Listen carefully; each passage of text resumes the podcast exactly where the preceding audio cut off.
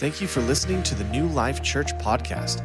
If you need any information about our church or if you'd like to give online, please visit us at newlifekingman.com. Last part. So I'm excited for uh, the message today. Um, but before we get into that, let's go before God in prayer. Who wants to pray? I'm just kidding. I do that to the kids all the time and they freak out. They're like, huh, I've never prayed before in my life. I'll pray. Father, right now in the name of Jesus, I thank you for your goodness and the grace in our lives. I thank you, Lord, for your, um, your presence.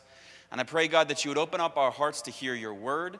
I pray that we would have ears to hear um, and eyes to see, God. I thank you for everything you've done, all the miracles that are represented in this place, and every time that you've shown up and been faithful to your word. I just pray your blessing over tonight's service, and I thank you. In Jesus' name, amen.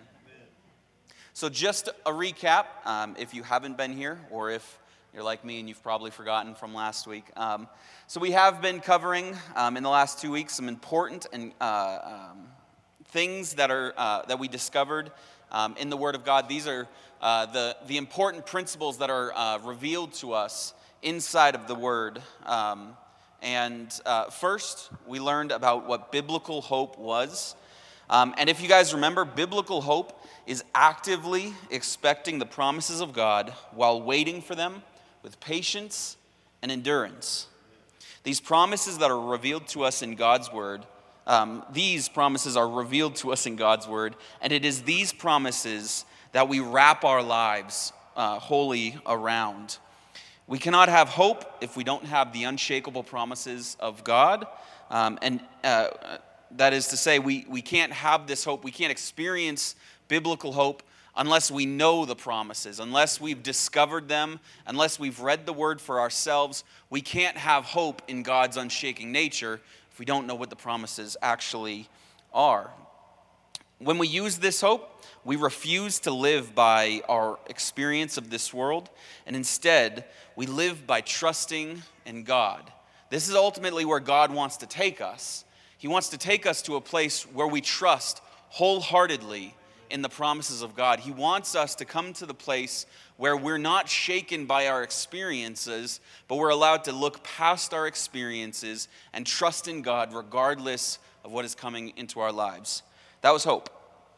Um, and we found out that when we live like this, that hope does not put to shame. Which means when we hope like this, when we live our lives based on His promises, we'll never at the end of the day look back and say, God, you weren't faithful, or, you know, I didn't make it through that. Because when we have this biblical hope in our lives, it will come to pass, the, the blessing that God has promised us. So that was hope. Last week, we looked at faith. Um, we found out that faith is the essence of hope. That's to say that faith is the very thing that hope is made up of. Another way to say this, and I was thinking about this, that uh, this a couple days ago, that faith is um, another way to say it is that uh, the atomic makeup of hope is faith. So the very thing that's like the substance of hope is this underlying concept of this idea of faith. Um, we found out that faith is vitally important to our lives for three reasons. Those reasons are number one, that we can't even live a life that pleases God apart from a life that's full of faith. We can't please God if we don't live a life of faith. That was found in Hebrews chapter 11, um, I believe, verse 1. If it's not verse 1, it's definitely verse 6. um, number two, we are saved by grace through faith. And so it's the grace of God that saves us, but He uses the vehicle or the mechanism of our faith to bring that salvation into our lives. Number three, the very way that we receive from God is through faith. And so, um, this, this idea of faith is just as important as hope is. Um, and, and it's vital that we uh, build our lives around faith as well. Like I said, we can't have hope if we don't first have faith. Um, and we, we discovered that faith has a dual nature. That's to say, that faith is not just a belief. In fact, faith is belief that's in action. We, it, it's our belief that we put into action. When I say that I have faith, I don't just say that I have belief in God and His goodness. When I say I have faith, it's a belief that I have in God that I actually do something with, that I actually act upon, that I actually use. So tonight, we're going to be moving forward and we're going to be learning the most important thing that's revealed to us in creation, both in heaven and on earth the most important thing. There is no concept greater. There is no idea or anything revealed to us by the Word of God that's higher. This is the fundamental thing that we have to build our lives on. This is the thing that we have to captivate ourselves with. We have to focus on this. Um, and we'll find out exactly why here in a moment. And so, the most important thing found in all of the Word of God is love. Remember our scripture that we've been looking at? It's in 1 Corinthians 13, verse 13. It says, Three things will last forever faith, hope, and love. And the greatest of these is love. The implications of that last verse is absolutely mind blowing. And to be honest, that uh, last verse is the whole reason why I wanted to do this Bible study tonight, or over the last three weeks. Uh, to, the implication is uh, that love is greater than faith. And the reason why this is mind blowing is because um, it's saying that love is greater than the very thing that enables us to have a relationship with God. It's saying that love is greater than the very thing through whom we have salvation itself. That love is higher than the, the way that we live a life that's pleasing towards God. This idea that love is greater than faith kind of blows my mind. Um, maybe you guys have seen that now as well, but, um, but that's what the Word of God says. It says clearly that the greatest of these in the three is love. And so, um, let's see what Jesus says about love in John chapter 13, verse 34 and 35. It says this So now, I am giving you, obviously, he was just talking to his disciples, but he's also talking to us, his new disciples. So now I am giving you or us a new commandment love each other. Just as I have loved you, you should love each other. Your love one for another will prove to the world that you are my disciples.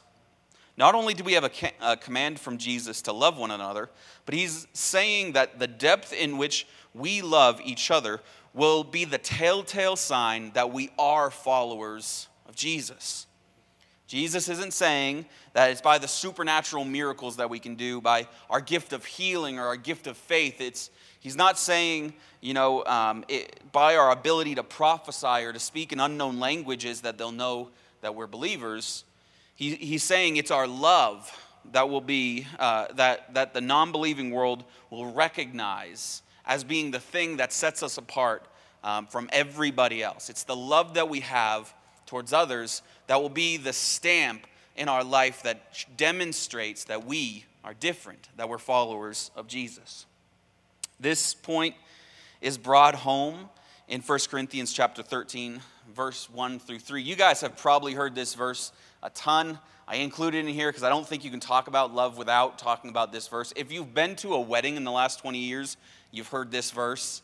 Um, but it's important to, to include. It says this If I could speak with all the, language, uh, all the languages of earth and of angels, but didn't love others, I would only be a noisy gong or a clanging cymbal.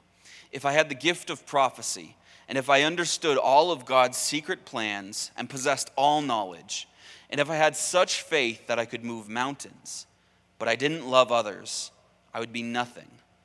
If I give everything I have to the poor and even sacrificed my body, I could boast about it, but if I didn't love others, I would have gained nothing.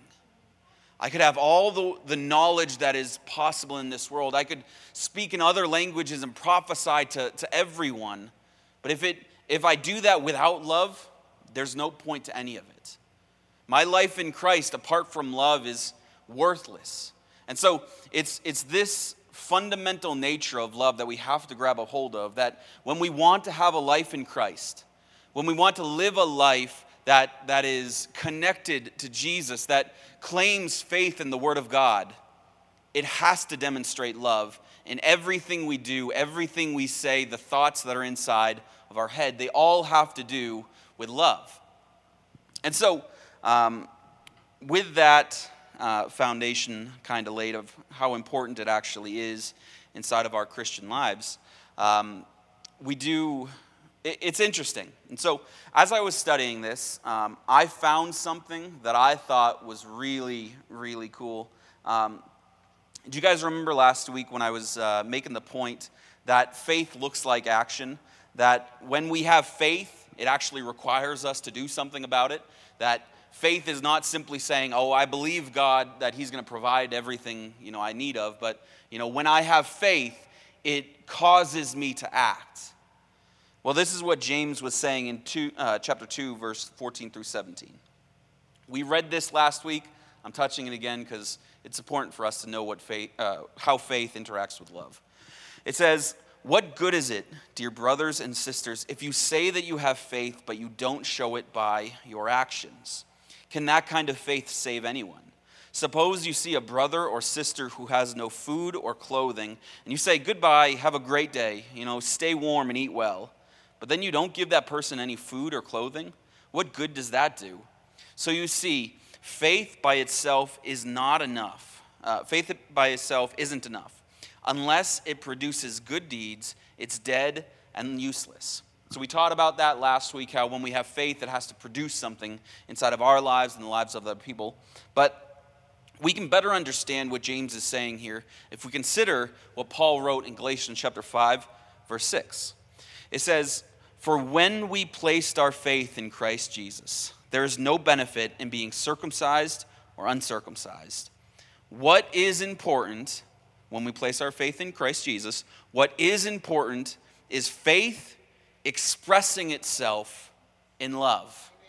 Our faith expresses itself, our faith is demonstrated by our love one for another. And so, this is uh, what, what's being said here is that when we have faith, that faith will manifest in other lives as loving actions towards them. Our faith in the teachings of Jesus will turn into love towards other people.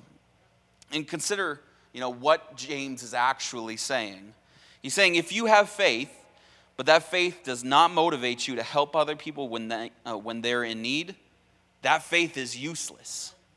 I mean, he doesn't mix words. He doesn't, he doesn't pull punches for us, you know, to make it easier for us to understand. No, he goes after it because this is so important for us to live a life that's surrounded deeply by love. He's saying if you have faith and you're, posi- you're in the position to help somebody else, but you refuse, it's revealing that something inside of your heart, um, that uh, the fact that faith is not driving us anymore. He does this to, to help us um, come to grips with our reality on the inside.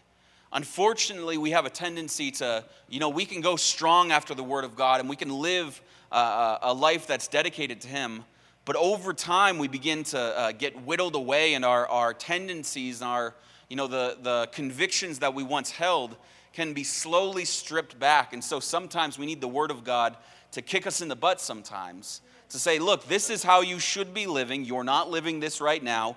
You need to make a change. And the Bible is not bashful when it deals with, uh, with us in this way. It's because there is very real life or death consequences to our lives. What we believe, the way that we live, the way that we speak towards others, the way that we think, all of it is important for our lives and the salvation of the people that God brings to us through relationships, through family, through friends, and everybody else that God will put in our path. If we don't live a life that reflects the goodness of God through us to others, then we're missing the very opportunities that God could use to save a soul when He brings somebody to you. And so, when we live our lives that are uh, apart from what the Word of God says, God is giving us opportunities, but we don't take them because we just don't live in that sort of way anymore. And so um, that's completely off my notes. Um, that's all free for you guys tonight. Just when the Bible cuts us deep, it's for our building up, it's so that we can change the way that we live. It does not, um, the Bible does not like cower to our belief systems. We're supposed to mold our beliefs and the way that we live based on what the Word of God says. And the only way to do that is if it cuts us sometimes and it, it gets us square, you know, between the eyes. But that's okay. God's good about that. um, like I mentioned before, um, so we have a commandment from Jesus that we're supposed to follow. Jesus gives us a command. He's not giving us a suggestion. He's not saying, you know, it'd be nice if you guys did this. Jesus is commanding us. A command from Jesus. And this is what he says in Matthew 22, 36 through 40. Says, uh, and these were, you know, uh, the Pharisees talking to Jesus at this moment Teacher, what is the most important commandment in the law of Moses? Jesus replied, You must love the Lord your God with all of your heart all of your soul, and all of your mind. You must love the Lord your God with all of your heart, with all of your soul, with all of your mind. That's the first and greatest commandment. A second is equally important love your neighbor as yourself. The entire law and all the demands of the prophets are based on these two commandments. Our first commandment, given by God to us, is love God. Um, and then our second commandment is to love others. The order of these two is actually important. Um, it's, it's, important because when we get it mixed up, we get ourselves into trouble. Um, it, it's important that, although it's seldom in our lives, but you know, if we are ever in a position where we either love God or we love others, that we have to choose to love God first.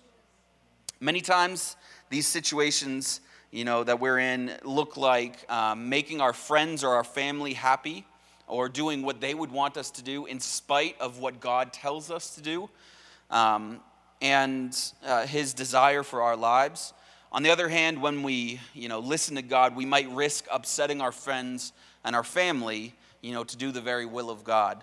You see this a lot when, uh, when somebody gets like first saved, when they first give their life to Jesus and they're, you know, excited and they tell their family about it and you know their whole family just starts mocking them tearing them down and you know starts berating them well it's important in that moment to choose to love god over choosing to love others and doing what they would want you to do it's important that we first please god and then it enables us to, to love other people really well um, it's always the better opinion uh, better uh, it's always better to sacrifice people's opinions so that we can do the will of God. Um, if we're ever in a situation where we have to pick one of the two, it's always better to do the will of God than it is to live based on the approval of other people. With that being said, many times loving God will look like loving people. Um, look at what Jesus says in Matthew 25, 31 through 46. Now, disclaimer I get that this is a lot of scripture. Um, I'm, I'm doing a whole teaching based uh, from, from what Jesus is saying. Um, don't worry, I'll get through this quickly, but uh, uh, you've got to you've got to pick up what the Bible is saying. Remember, the context of like why I brought this up is because loving God looks like loving people most of the time. And so Jesus teaches this. He says, "But when the Son of Man comes in his glory and all the angels with him, then he will sit upon his glorious throne." all the nations will gather together in his presence, and he will separate the people as a shepherd separates the sheeps from the goats. He will place the sheep at his right hand and the goats at his left. Then the king will say to those on his right, Come, you, are, you who are blessed by my Father, inherit the kingdom that's prepared for you from the creation of the world. For I was hungry, and you fed me. I was thirsty, and you gave me a drink. I was a stranger, and you invited me into your house. I was naked, and you gave me clothing. I was sick, and you cared for me. I was in prison, and you visited me.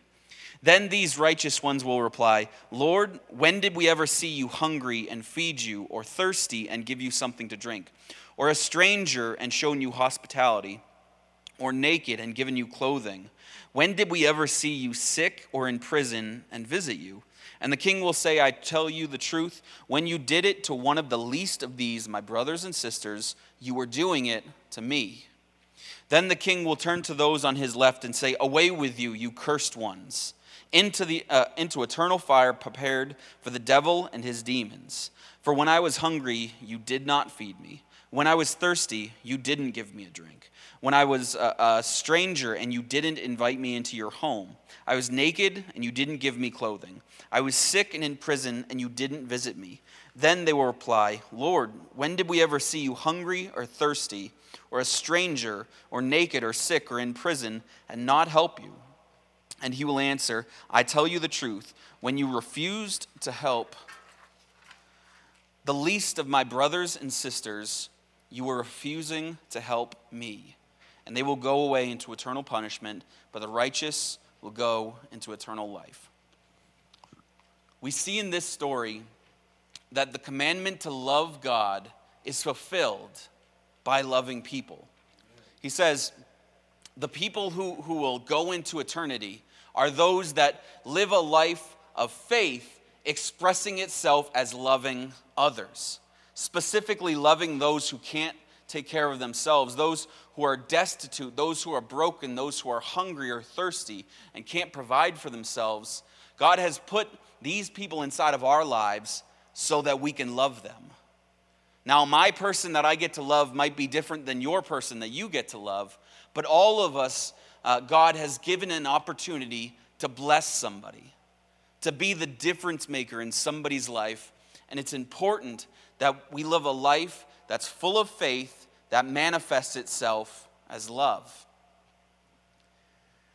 And John, uh, 1 John 4, verse 20 confirms this. Before I actually read it, the book of First John, if you've ever read that cover to cover, it, it'll nail you. Um, especially if, you know, I read it, you know, first when I wasn't living right, when I uh, was still doing all the uh, garbage that I was giving myself over to. In the fir- book of First John, man, it'll, uh, it'll cut you deep. Um, but, uh, but that doesn't mean it's not true.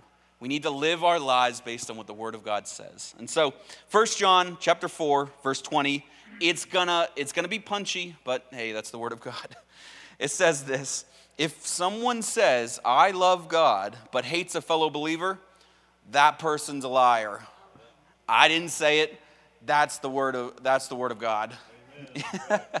if someone says, I love God, but hates a fellow believer, that person is a liar. For if we don't love people who we can see, how can we love God whom we can't see?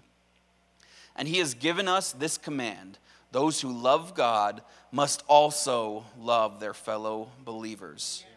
We demonstrate our love for God not by enduring pe- perseverance through tribulation, not by our willingness to go anywhere He calls us to or to do anything that He calls us to do, but by simply loving other people. We demonstrate, we show our love for God by loving other people. It's, it seems pretty simple, but this can be the most difficult thing in our lives this idea of loving people. Um, and, and what we're going to jump into now is um, it, it's a teaching from Jesus that, look, we're, we're called not to love those people who are kind to us, we're not just like commanded to love people that are nice to us and take care of us in all situations, but we're commanded to love people who are evil, who take advantage of us, who hurt us. This is what Jesus says in Luke 6, verse 27 through 35. But to you who are willing to listen, that's got to be us. If there's anybody who's willing to listen to the teachings of Jesus, that has to be us, church. And so, Hopefully, we'll listen to what he's saying in this verse. But to you who are willing to listen, I say, love your enemies. Love your enemies. Do good to those who hate you. Bless those who curse you. Pray for those who hurt you. If someone slaps you on one cheek, offer the other cheek to them also. If someone demands your coat, offer your shirt also. Give to anyone who asks. And when, they are, uh, when things are taken away from you, don't try to get them back. Do to others as you would like them to do to you. If you love only those who love you, why should you get any credit for that? Even sinners love those who love them. And if you do good to only those who do good to you, why should you get any credit? Even sinners do that much. And if you lend only those uh, to those who can repay you, why should you get credit for it? Even sinners will lend to other sinners for a full reward or full return. Love your enemies. Love your enemies. Do good to them. Lend to them without expecting to be repaid. Then your reward from heaven will be very great, and you will truly be acting as the children of the Most High. For he is kind to those who are unthankful and wicked. You must be compassionate, just as your Father is compassionate. Sometimes when we read verses like that, we try to um, dilute them and to make them, you know, he's just saying that figuratively. When I read that, I see Jesus being very literal. He's saying, when somebody is trying to steal from you, don't worry about taking them to court trying to get it back. In fact, later on, I think it's in 1 Corinthians, it says, you know, you're, you're going to bring your courts, uh, your, your case before unbelievers. Why not just get wronged and just forgive them? And so, Jesus is being literal here. He's, he's saying, look, when someone takes advantage of you, when someone tries to hurt you, our job is not to get even.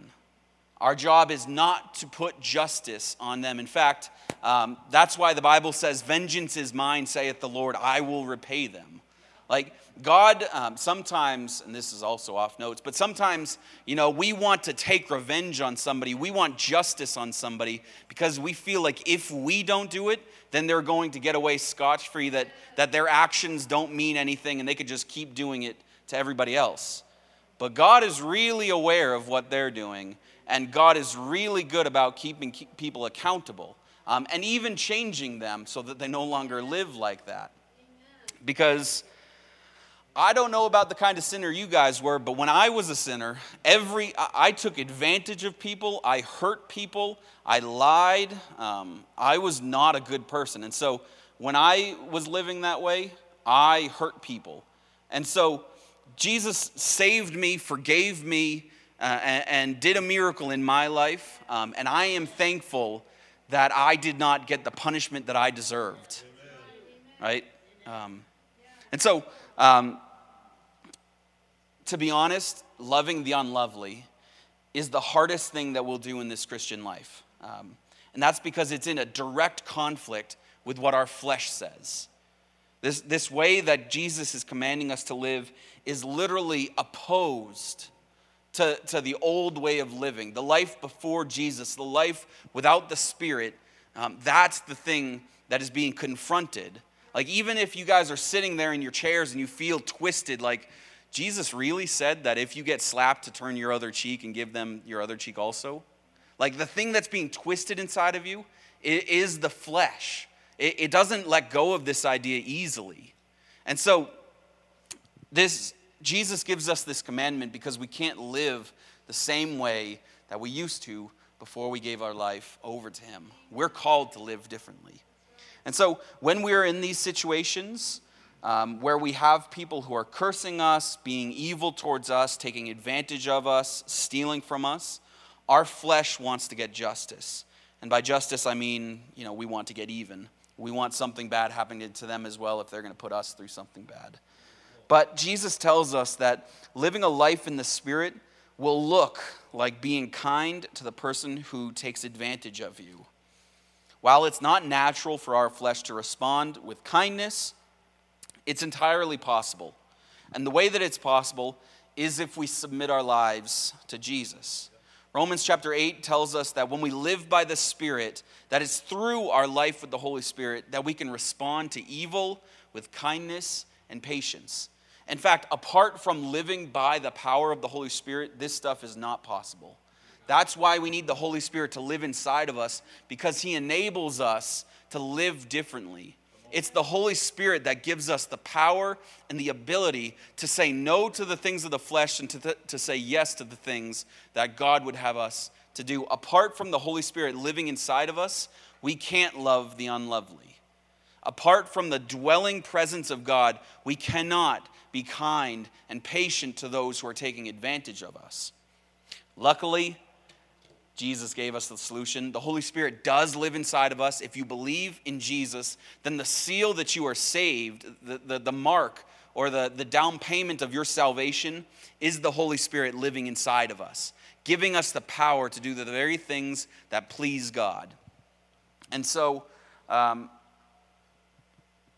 before I go on, if, if you're in this place and you've never actually asked the Holy Spirit to, to come inside of you, I'm not gonna I'm not gonna pray for that right now. But I genuinely um, I encourage you read the scriptures about what it says about the Holy Spirit, specifically in the book of Acts. There was people, there was a whole part of the church who had believed in the message about Jesus, who had given their lives to Him, and they'd been baptized. But when uh, I believe Peter uh, came into the situation, if it wasn't Peter, then it was Paul, you know, they, he asked, you know, what kind of baptism have you received? And they said, oh, we got the baptism of John. And he says, the baptism of John was for, you know, repentance from dead works. The baptism that you need is the baptism of the Holy Spirit. And so if you've never asked the Holy Spirit to live inside of you, um, if, if you if you've never had that moment of change that John chapter 3 talks about when somebody is born again, it's probably because it might be because, I don't want to get myself in trouble. it might be because you don't have the Holy Spirit. You haven't asked the Holy Spirit to dwell on the inside. It's through His power that we're changed. And so, if you don't have the power to change, if you don't feel ever that ability to do something different, it might be because you need to ask Him to live on the inside of you. With that being said, um, my most important point about love is this love is not just, uh, love is indeed, it's an action, it's not just in word. And the first and foremost thing is when I talk about love, I am not talking about the feeling. You know, when, when we're you know, uh, when we meet our, our spouse for the first time, some of us uh, years ago, some of us decades, but when you meet that person, you feel the feeling of being in love. Everything they do is, you know, fantastic and, you know, they never make any mistakes. I'm not talking about that feeling. I am not talking about the feeling of uh, uh being in love. In fact, um, the feeling of love, in my estimation, is the lowest form of love. It's the easiest one you know, it doesn't take any effort to feel that. That's just something as humans fe- uh, we feel. What I am talking about, um, and uh, before I go there, remember um, I said this two weeks ago. The problem with feelings is that they change way too easily. You know, one day I might feel like loving people, and it's easy to do that. But another day, you know, I might just not feel like loving people because I've had a bad day or, you know, because you know, my car got a flat tire, or I didn't win the Powerball last night, you know, any of those reasons. but, you know, uh, when we live our lives based on feeling and, you know, we only love people when we feel like it, well, we're going to have bad days. And it's in those days that we have to choose to be loving because in those days, choosing to be unkind is not, uh, a bad day is not a good excuse to be unkind towards others. You know, a bad day is not a good excuse to, be, uh, to take, take advantage of others or to get revenge on others. Jesus commands us to live through love on good days and bad days. And so, um, the, the love that God is wanting from us is ultimately a decision that we have to make. It's not a feeling that we experience. This kind of love is a choice that is not based on circumstances that can easily change, but it's based entirely on the fact that God commands us to live this way. Not only that, but God demonstrated this love towards us, this same kind of decision making love towards us. And thankfully, God made a decision. So even if He were, now God doesn't have bad days, but even if He were to have a bad day, He would still choose to love us. We see this in Romans chapter 5, verse 7 and 8. I love this scripture because it gives me a lot of hope for the love of God. It says this Now, most people would not be willing to die for an upright person, though some might perhaps be willing to die for a person who is especially good. But God showed his great love for us by sending Christ to die for us while we were yet sinners. I was just telling somebody this today that God saw our worst moment, the moment where we were in our worst sin, in the middle of the worst thing that we'll ever do in our entire life, and made a decision in that moment to send Christ for us, to, to make a way for us to escape the evil of that lifestyle, to, to make it so we can experience what love actually is once again. And so I am just blown away at God's level of love because He saw my worst day and still chose to make a way for me. When I did not deserve it, when I was um, in the depth of my sin, He still chose love. 1 John 4 19. We love others because he first loved us. This is an important distinction because if our love was based on if we were in the mood to love or not, then we would just be as fickle as the world. Some days we would be kind and loving, and other days we'd be rude and mean.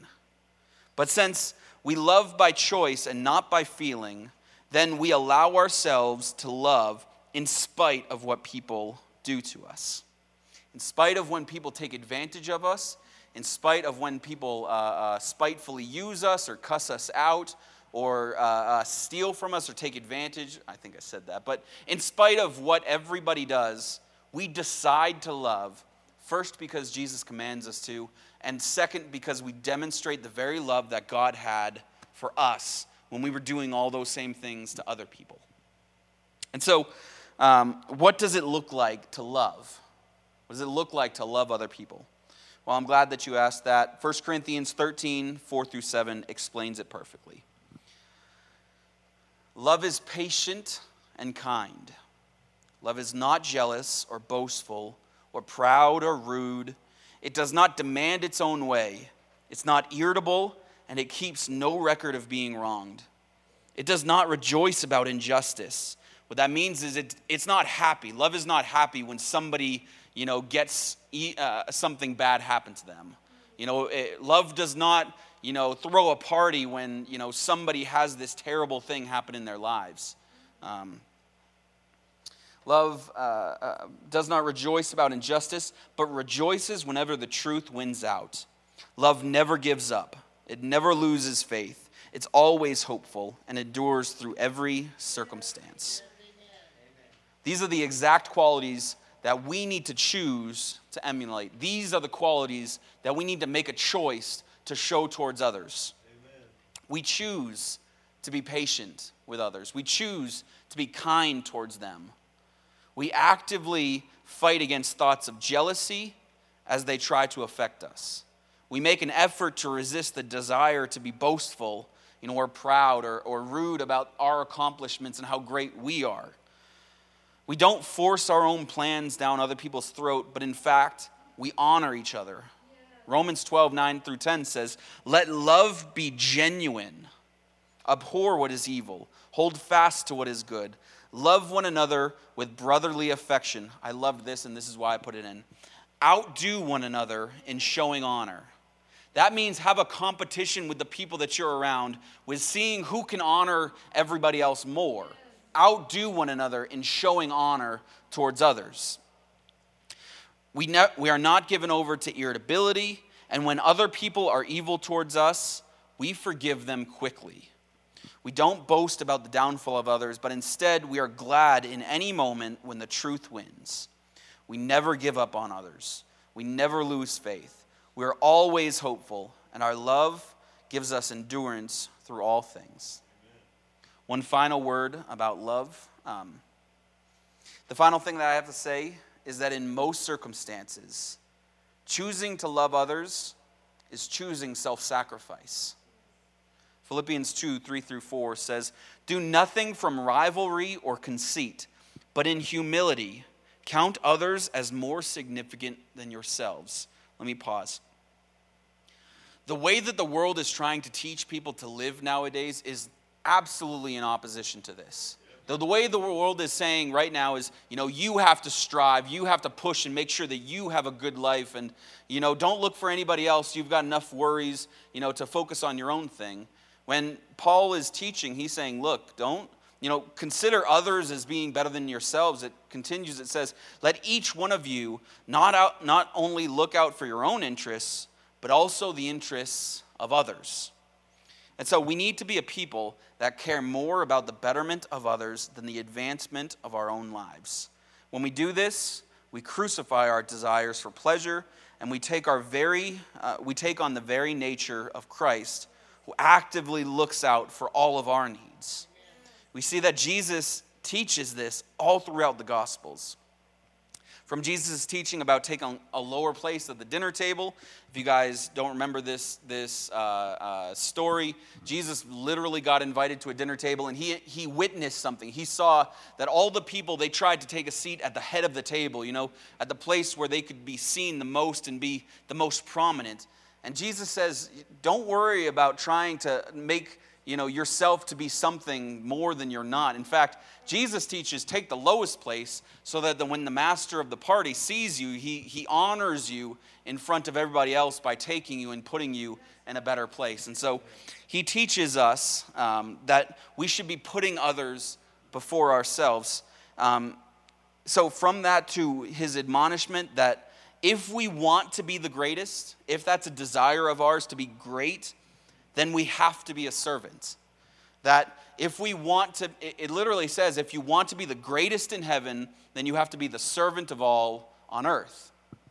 And so, uh, and then um, to even his own demonstration that he is the King of kings, he is the Lord of lords, he is God. And yet, when he came to earth, it says he came down to serve. We see that love, by its nature, is sacrificial. And we no longer live for ourselves, but we live to help and serve others.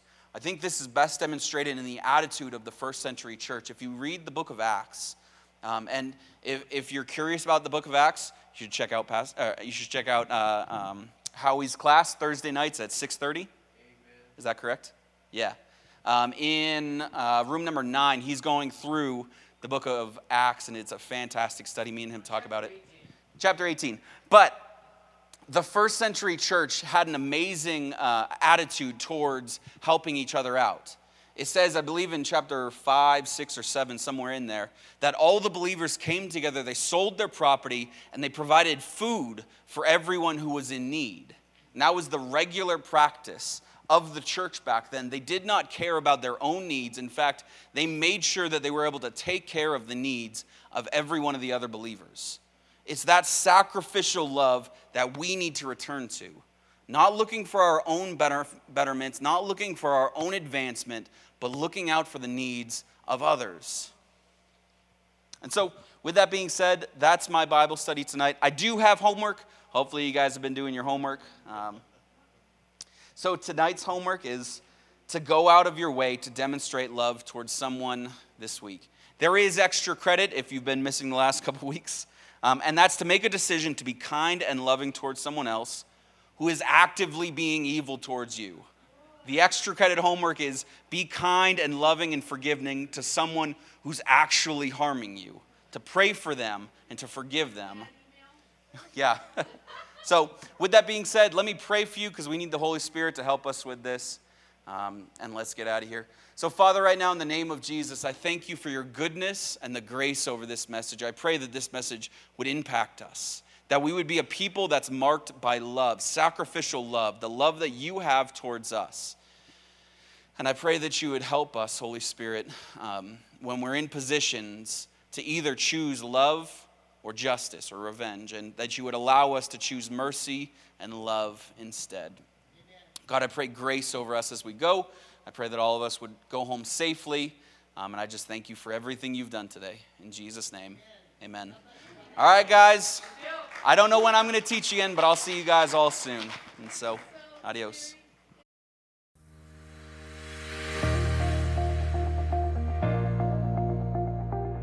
Thank you for listening to the New Life Kingman podcast. We can't wait to see you next week.